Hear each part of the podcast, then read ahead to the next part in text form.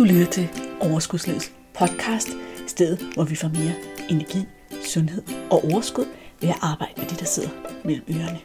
Din vært er life coach og sundhedsundern Malene Dollerup. Lad magien begynde. Hej og velkommen til endnu en episode af Overskudslivets podcast. Hvor har jeg glædet mig til at hænge ud i dit øre endnu en gang. I dit øre har du kvinden, der elsker te, tomater og tarvelige tv-serier. Yes, jeg er ikke den store kaffedrikker, men jeg elsker te. Jeg elsker tomater. Jeg er i den lykkelige situation lige nu, at mit drivhus er fyldt med tomater i alle mulige farver. Så jeg har en lille fest, og så har jeg en svaghed for at se nogle usle tv-serier på Netflix, når jeg bare skal lade batteriet op og slappe af. Og det skal vi jo alle sammen huske at gøre. Og det er altså en af mine måder. Så nu ved du det om mig. Hvis du måske er lige så nysgerrig som mig. Jeg er nemlig også et nysgerrigt menneske. Og derfor tænker jeg, at det kunne være meget sjovt at dele sådan nogle små bitte bidder omkring mig selv i den her podcast til at starte med. Men lad os komme til sagen, dagens emne. I sidste episode 192, der talte vi om den første af de her måder, vores hjerner kan spænde ben for os, når det er, at vi gerne vil skabe nogle resultater, når vi gerne vil tabe os, når vi gerne vil spise sundere. Og det var den her måde med at ende med at selvstraffe. Straffe sig selv ved at spise for meget i frustration over, at man spiser for meget og er ked af sin krop. Og du fik også nogle redskaber til, hvad kan du gøre ved det, hvis du kunne genkende dig selv i den her situation. Men der er jo selvfølgelig, eller desværre, en hel masse flere metoder, vi kan tage fat på, hvor vores hjerne spænder ben for os. Og inden jeg fortsætter, så vil jeg minde dig om i allerstørste kærlighed, at det her, der sker inde i vores hjerne, det er jo bare fordi, at vores hjerne er vejet til at gøre sådan. Det er jo ikke fordi, at vi er nogle særlige, umulige mennesker.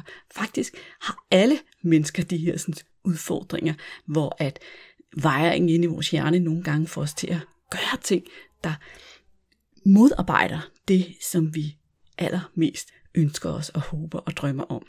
Og en af måderne, vi kan få taget hul på det og få flyttet os et andet sted hen, det er jo ved at forstå, hvad der er på spil, og få det taget ud af den her hjerne, og kigget på det og overvejet, okay, det her, det behøver jeg ikke fortsætte med. Men det er først, når vi får den her bevidsthed omkring, hvad det er, der sker med os, at vi kan ændre på noget som helst.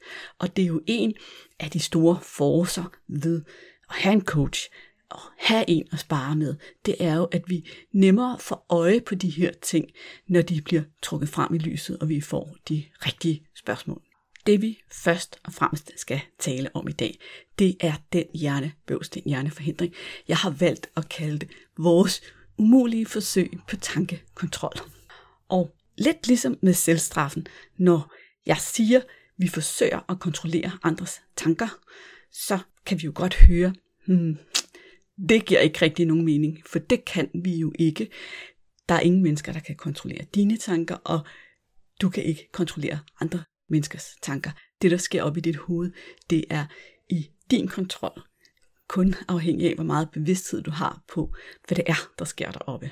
Og alligevel så er vi alle sammen opdraget og indprintet med at forsøge at gøre det. Blandt andet ved at tage alle mulige hensyn, blandt andet ved at gætte på, hvad andre mennesker tænker og føler, og hvordan de reagerer på forskellige situationer. Og når det er, at det drejer sig om lige netop mad, vægttab og om at få taget de valg, som gør det godt for os, så er det her forsøg på at kontrollere andre menneskers tanker ofte en forhindring. Så lad mig give dig et eksempel på, hvad det egentlig er, jeg mener. Hvordan kan det egentlig se ud? Lad os sige, at du er kommet til middag over hos nogle venner, og de har lavet noget god mad og serverer måske noget vin. Og hvad er det så, der sker? Hvis nogen vil sige, at du har egentlig ikke lyst til vin, eller du har besluttet dig for, at du skal skære ned, så derfor så vil du faktisk helst ikke vin til den her middag. og du siger alligevel ja tak. Hvorfor gør du det? Det gør du typisk, fordi du måske føler, at det forventes af dig, og den i sig selv er måske ikke så slem. Men hvad er det, du så tror, at de andre tænker om dig, hvis du ikke lever op til den forventning? Er du lidt kedelig? Er du en lyseslukker? Er du den, der ligesom trækker festen ned? Ødelægger du den gode stemning? Er du hellig? Er du sippet? Er du sart?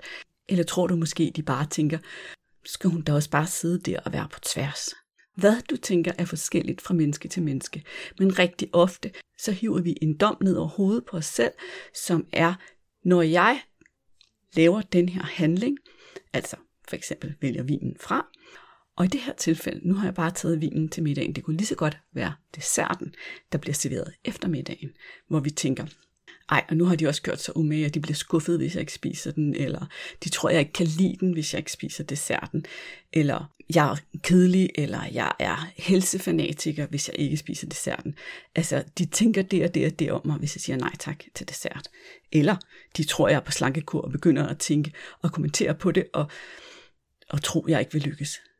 Whatever der foregår inde i hovedet på dig, så er det her dig, der gætter på, hvad de andre vil tænke, og arbejder imod dit eget bedste, fordi du forsøger at kontrollere deres tanker. Og nogle gange, når jeg coacher på det her, så får jeg modargumenter fra folk. Jamen, jeg ved, at de tænker sådan, eller gør sådan, eller nogle gange så siger de det højt. Men selv hvis det er, at de siger det højt, så er det ikke op til dig at hverken kontrollere, hvad de tænker, eller hvad de føler omkring situationen. Vi er nødt til som mennesker at give andre mennesker lov at tænke og føle lige hvad de vil, for det er alligevel ikke inden for vores kontrol. Og i bund og grund skulle de lige så godt tænke det modsatte. De kunne lige så godt, lad os sige desserten. Det kunne være, at de blev imponeret over dig, over at du sagde nej og lyttede til din krop. Eller det kunne være, at de tænkte, fedt, så er der sgu også dessert til os i morgen. De kan tænke alt muligt, du ved det ikke, du gætter bare, og så forsøger du at kontrollere deres tanker som din første prioritet. Og nu skal du vide, at det jeg siger til dig er ikke, at du skal være ligeglad med andre mennesker og kun tænke på dig selv. Det jeg siger er, at hvis vi vil lave om på det her, hvis vi gerne vil undgå at føle, at det ikke er os, der bestemmer, hvad vi putter i munden, at vi er tvunget af omstændighederne, så skal vi først erkende, at vi er ikke tvunget af omstændighederne. Vi er tvunget af vores egne tanker af omstændighederne. Og så skal vi være villige til at starte med at være den, der tager ansvaret for vores eget velbefindende. Det betyder, at først skal jeg mærke ind i mig. Hvad har jeg brug for? Hvad er rigtigt for mig? Hvordan trives jeg? Og de mennesker, for hvem det rent faktisk er vigtigt, hvordan du har det, og hvordan du føler.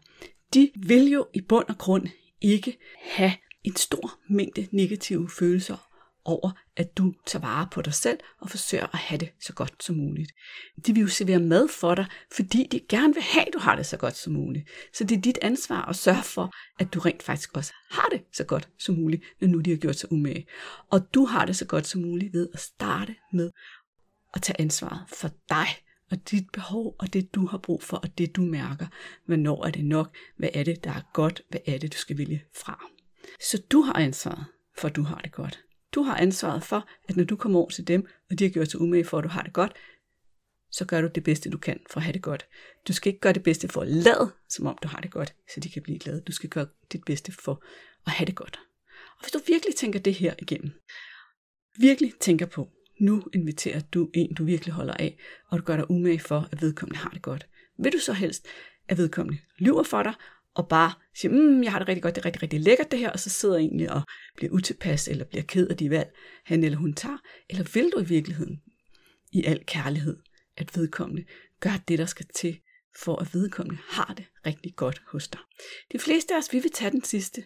Vi vil sige, ja, jeg gør mig umage for, at du skal have det godt. Så please, ha' det godt. Tag de valg, der er vigtige for dig. Og det samme gælder jo for dig personligt. Det gør det jo ikke nødvendigvis let at sige nej tak, eller vælge ting fra, eller stå i den her situation. Fordi det er meget, meget væne vores hjerne og have alle de her automattanker om, hvad andre tænker og tror og føler omkring vores handlinger. Så det første skridt er at blive opmærksom på, nu spiser jeg overhovedet ikke, fordi det er en nydelse for mig. Jeg spiser, fordi jeg forsøger at kontrollere andre menneskers tanker. Det er det første, vi skal blive opmærksom på. Det næste, vi skal gøre, når det er, at vi skal arbejde for det her, det er, at vi skal være villige til at tage ansvar for vores egen velbefindende. Hvis vi ikke er villige til at tage det ansvar, så er der jo ikke nogen til at tage det. Og det er en måde, som det er meget nemt at falde i og komme til at leve på den måde, fordi vi tit er opdraget til at tage os af alle andre før os selv.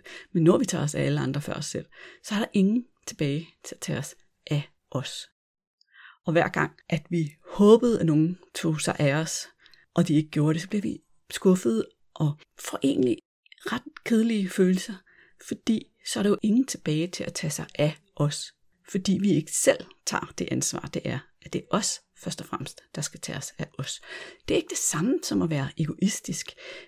Det er at tage ansvaret for sig selv og sit velbefindende. Det skulle du lige have en lille ekstra tale om her. Bare lige sådan, det skulle lige have lidt tryk. Jeg vil gerne have det. Lige få et par gange ind i hovedet. Vender rundt. Det er dit ansvar at sørge for, at du har det godt, og at du får taget de valg, der gør, at du trives. Det næste, vi skal gøre, det er, at vi skal øve os i at finde ud af, hvordan vi siger fra. Og det kan afhænge rigtig meget af, hvad det er for nogle mennesker, du sidder overfor. Sidder du overfor nogen, som har nogle bestemte forventninger til dig, eller hvor I måske nærmest har sådan her plejer vi at gøre, sådan her har vi gjort i årevis, eller sidder du foran nogen, der er meget insisterende? Sidder du foran nogen, som sådan kan finde på at lave lidt drama, hvis du siger nej tak? Hvad er det for nogle mennesker, du skal sige nej tak, eller stå op for dig selv overfor? Og når du har fundet ud af, hvad det er for nogle slags mennesker, så kan du begynde faktisk rigtig gerne på forhånd at øve dig i, hvordan du skal sige fra i den her situation. Og nogle gange, så er det simpleste, bedste svar, du kan give, bare at sige, nej tak, det var så pænt af dig, men jeg har simpelthen ikke lyst lige nu. Og hvis de spørger igen, så skal du sige, nej, jeg har ikke lyst. Fordi det er rigtig svært for andre mennesker at blive ved med at insistere på, at du skal gøre noget, du ikke har lyst til. Det holder jo op med at være en kærlig handling og mæse, du ved, desserten, vinen, den ekstra portion ind i munden på dig, hvis du i virkeligheden ikke har lyst. Fordi de gjorde det jo for at være sikker på, at du havde det godt. Nogle steder, der især i nogle dele af landet, ved jeg, der er det sådan meget kulturelt også, at man skal nødes. Og der må man også øve sig i at sige fra over for det her, og sige, vi behøver ikke spille det her spil, fordi det er ikke fordi, jeg skal sidde og sige nej, og så skal du nødes, så skal jeg sige nej, fordi sådan er spillet. Jeg mener faktisk nej, så skal vi finde en god måde at sige, lad os stoppe det her spil, selvom det er sådan, vi plejer at gøre her. Det kan også være, at du har venskaber eller familierelationer, hvor I plejer at gøre noget på en bestemt måde, når I er sammen. Det kan være, at I altid spiser chips og drikker sodavand inden aftensmaden eller efter aftensmaden eller et eller andet. Der, hvor du egentlig ikke har lyst og egentlig ikke er sulten, og du vil egentlig hellere fodre din krop med noget, der giver dig sådan mere dejlig, rar mæthed og få en god følelse ind i kroppen. Så er det måske en idé. Fordi så er det jo ofte en relation, som du har haft igennem længere tid, hvis det er noget, der er blevet sådan en rutine, en vane, en normal ting for jer. Så vil det være noget, der for eksempel kan italesættes. Jeg arbejder lige på at mærke efter, hvad der føles rigtig godt inde i min krop, kunne man sige. Og lige for tiden, der kan jeg mærke, at chips og sodavand, det får mig ikke rigtig til at føle mig godt tilpas. Det smager skide godt, og jeg ved godt, at vi plejer at spise det. Men jeg har lige brug for at blive sprunget over i dag, og jeg har også lige brug for, at I ikke mixer på. Kunne være en måde at sige det på. Hvordan du siger det helt specifikt, det er jo en meget personlig ting. Så det du kan gøre, hvis du gerne vil i gang med det her, hvis du gerne vil slippe ud af tankekontrol og slippe ud af den fælde, det er at spise alene for at styre andre menneskers tanker, det er, at du kan sætte dig ned, og så kan du egentlig prøve at tænke nogle af de situationer igennem, hvor du måske sidder og spiser for andres skyld, eller for at kontrollere andres tanker, som jeg siger det. Men den bløde version er, at du spiser for andres skyld. Og så prøv at lege med, hvad er det egentlig for nogle svar, som der kunne være gode at have her? Hvad kunne det egentlig være? du kunne svare, eller sige, eller gøre for at stå op for dig selv i den her situation. Skriv det ned, prøv nogle forskellige af på forhånd, fordi så er det faktisk langt nemmere, når du så står i situationen. Fordi vores hjerne har jo sådan en tendens til, at når vi har forestillet os noget, så den kan ikke rigtig kende forskel på fantasi og virkelighed, hjernen. Så når du så står i situationen, så er det nemmere at få øje på, at det er det, der sker, og det er nemmere at få sagt de ting, du gerne vil sige i situationen, når du ligesom har forberedt dig på dem. Jeg siger ikke, at vi altid kan forberede os, men ideen med at forberede os, det er at tage og få øje på nogle af de situationer, hvor det sker, så vi øver os der først. Og jo bedre vi er til det, jo bedre vil vi også være til at tage ansvaret for os selv og vores eget velbehag, før vi forsøger at kontrollere andres tanker i de mere spontane situationer. Så det er en teknik, en metode, du kan bruge. Og så vil jeg sige en ting til dig, som jeg også tit taler med mine klienter om. Når andre mennesker har gjort sig umage for at lave noget, servere noget, tilbyde dig noget, så er det jo en kærlig handling. Og det, vi gerne vil have ud af den handling, det er jo følelsen af, at vi har gjort noget godt for andre. Så når jeg har bagt en kage, købt noget særligt, fordi du kommer, gjort mig umage for at vise, at jeg værdsætter, at du kommer, så vil jeg gerne have retur fra dig, at du ser mig, anerkender, at jeg har gjort mig umage, og det gør dig glad, at du har gjort dig umage. Og den viden kan du bruge i dit svar. Ved at anerkende personen først, og sige nej tak bagefter. Det kan lyde på alle mulige måder, men nu vil jeg give dig et eksempel, fordi eksempler er så gode til at gøre det mere konkret op i vores hjerne. Det kunne være, ej, sød skat. Hvor er du sød, du har købt de der chokolader. Du ved lige, hvad jeg godt kan lide. Hvor er jeg glad for, at du tænker på mig. Det er dejligt at have sådan en ven som dig. Lige i dag, der kommer jeg altså nok til at springe over, fordi jeg kan mærke, det har jeg ikke lige lyst til, eller det er der ikke lige plads til i min mave i dag. Men du skal vide, at jeg sætter pris på det. Tak for dig. Sådan, at den, der har givet dig gaven, kærlighedsgaven, og sørger for noget mad, får sin tak, uden at se dig spise det.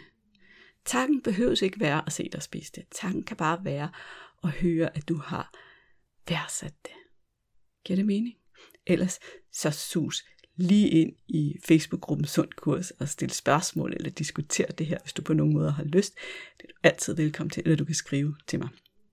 Så nu vil jeg udfordre dig på det med tankekontrol. Kunne jeg tænke mig, at du gik ud i din dag og gik og overvejede lidt, hvor forsøger jeg egentlig at kontrollere andres tanker ved at opføre mig på en bestemt måde, sådan at jeg tror, at de tænker det her eller det her om mig. Fordi virkeligheden er, at vi gør det ikke kun, når det handler om mad. Vi gør det i alle mulige situationer. Vi gør det, når vi overvejer, hvor meget umage vi skal gøre os med at møde til tiden måske. Det kunne være en for mig. Eller hvor meget vi skal rydde op i vores hjem, inden vi får gæster. Eller hvad vi skal invitere til, hvordan vi skal invitere, hvad vi skal servere, når vi inviterer. Vi gør det på arbejdet, overfor vores kollegaer, overfor chef, alle mulige steder. Jeg siger ikke, at vi ikke skal gøre os umage for at være gode mennesker og give andre mennesker et godt indtryk af os. Men vi kan også gøre det her med udgangspunkt i, hvad er det for et menneske, jeg gerne vil være? Hvad er det for en måde, jeg gerne vil stå op for mig selv? Hvad er det, jeg gerne vil levere og give ud i verden? Fordi det synes jeg er et rigtigt menneske. Eller det er en god måde at være på. Det er en god måde at være medarbejder i mit firma på. Eller det er en god måde at være chef på. Eller det er en god måde at være gæst på. Den måde kan jeg godt lide. Fordi jeg tror på, at det er en god måde, så forestiller jeg mig, at dem, der er over i den anden ende, og ser mig, mærker mig, oplever mig, handle på den her måde, måske har en lignende positiv følelse omkring det. Og det er godt, og det er rart, men jeg har stadigvæk ingen anelse om, hvad de tænker om mig. Og jeg tror, at vi alle sammen har prøvet en gang imellem at lave en handling, gøre en handling, som vi gjorde i bedste mening, og vi virkelig troede, at det her ville blive positivt modtaget, og så er folk helt vildt negative over for det, vi har gjort, og kritiserer os og synes, det er helt vildt åndssvagt eller andet. Og det er jo et rigtig godt eksempel på, hvordan vi overhovedet ingen kontrol har over andre menneskers handlinger. Jeg har min mellemste dreng. Han er et super godt eksempel for mig på det her, hvor jeg nogle gange gør noget, fordi jeg virkelig tror, at det kan hjælpe ham. Og så bliver det helt anderledes modtaget, og han ender med at blive super sur på mig over, at jeg har gjort det. Hvor jeg virkelig nogle gange skal øve mig i at lade være at gøre de her ting, når han ikke har bedt dem om dem, eller spørge ham først, kunne det være rart, hvis jeg et eller andet. Og det kan være sådan noget, altså prøv at høre, det kan være, at han har været hjemme og vasket noget tøj, og så har han efterladt noget tøj, han ikke har fået vasket. Og så har jeg vasket det. Hvis det ikke lige var det, der var hans plan, så kan han jo altså nærmest blive sur over det. Og jeg så sådan, det kunne jeg så ikke lige have regnet ud, vel? Men selv i sådan en situation, hvor det virker så logisk, at et andet menneske vil sætte pris på ens handling, der kan man ikke vide, hvad de tænker. Og det gælder jo alle mennesker. Og selv hvis du har en partner, som du har været sammen med i mange, mange, mange år, så ved vi ikke altid, hvad vedkommende tænker. Det lover jeg dig, at du ikke gør. Og en gang imellem, så har du måske også oplevet, at din partner ligesom nærmest tror, han har regnet ud, hvad du gerne vil have, eller hvad du gerne vil have til at ske, og så har gjort et eller andet. Og så sådan nærmest, men det regnede jeg da med, du gerne ville, og så kan man mærke den der, okay, men lad være at gætte på, hvad jeg gerne ville. Spørg mig, for du ved jo ikke, hvad jeg tænker. Det var bare nogle eksempler, men det, som jeg synes, du skal gøre nu, det er at gå ud og opdage, hvor sker det i din verden. Prøv at lege lidt med det. Og måske bare få et lille smil på læben til at starte med. Du kan jo også se, hvor gør andre mennesker det. Det nemme er tit at få øje på, hvor andre mennesker gør det. Men hvis du virkelig skal lære noget, så skal du få øje på, hvor du selv gør det.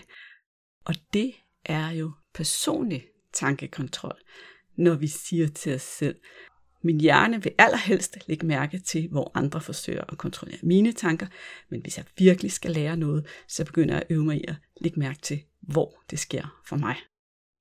Det er også tankekontrol, men det er din tankekontrol, fordi det er inden for din kontrol. Det var den her anden måde ud af 3, som vores hjerner spænder ben for os. Og i næste episode vil du få den sidste af de 3 episoder, som jeg har valgt at lave til den her lille serie. Jeg kan lige opsummere for dig. Vi forsøger at kontrollere andre menneskers tanker og følelser ved at gætte på, hvad de tænker og hvad de føler. Nogle gange gætter vi rigtigt, nogle gange gætter vi helt forkert. Pointen er, at det er ikke op til os at kontrollere andre menneskers tanker. Vores ansvar er at tage ansvar for, vi har det godt, og at vi er den slags mennesker, vi gerne vil være. Når vi har steder, hvor det kan være svært at gøre det anderledes, end vi plejer, så kan vi gå ud for øje på, hvor er de steder, og begynde at øve os i at tage en anden indgangsvinkel, svare på en anden måde, og når vi giver de svar, så kan vi starte svaret med at anerkende det menneske, der har gjort noget for os, inden vi fortæller dem, at det skal ikke lige være, eller at vi ikke har lyst. Hvis folk er meget insisterende, er jeg har ikke lyst et rigtig godt svar. Det var vist hovedpointerne i den her podcast episode. Nu har jeg til sidst her en lille opfordring til dig. Hvis du ikke har gjort det endnu, så håber jeg, at du vil gå ind og anmelde podcasten Overskudslivets podcast i den app, hvor du lytter til podcasten, og give den så mange stjerner som muligt, og rigtig gerne skrive et par ord om, hvorfor du synes, at andre kunne have glæde af at lytte med til den her podcast. Når du gør det, ikke alene, så bliver du allerede et lidt sødere menneske, der ser lidt bedre ud. Tror jeg nok. Så hjælper du også podcasten med at nå længere ud. Du hjælper med at fortælle systemet, at det her er en podcast, der er nogen, der godt kan lide at lytte til, sådan at de kan vise det til flere mennesker. Og til sidst vil jeg sige, hvis du ikke allerede abonnerer på podcasten, så er det jo den allernemmeste måde at få de nye episoder frem i dit podcast feed, så snart der er en ny på gaden. Vanen er jo, at der kommer en ny hver anden onsdag, men din hjerne har rigeligt at tage sig af i forvejen til at gå og huske på den slags og holde øje med den slags, så det gør ikke noget at gøre det lidt nemt for dig selv. Du kan også oven i det tilvælge at få en lille messengerbesked fra mig på et tidspunkt efter podcasten er udgivet, hvor du lige får et link til podcasten, hvis du lytter på Apple, Spotify eller direkte fra bloggen. Det er der et link til i episodenoterne, sådan så du kan få det hele med. Vi tales ved igen om 14 dage, når vi skal have den sidste af de her 3 hjernefælder. Indtil da, kan du have det så godt. Det var dejligt at få lov at hænge ud i dit øre. Og hvis du har lyst til at dele noget med mig omkring, hvad du tog med dig fra podcasten i dag, så vil jeg elske at høre fra dig. Hej hej. Hey, inden du løber, glem ikke at abonnere på podcasten, så du ikke går glip af en eneste episode. Og skulle du have fingre i den gratis videotræningsserie Vægtab med din hjerne, så smut ind på overskudslivet.dk/videoserie, så lander den første video i din indbakke i dag.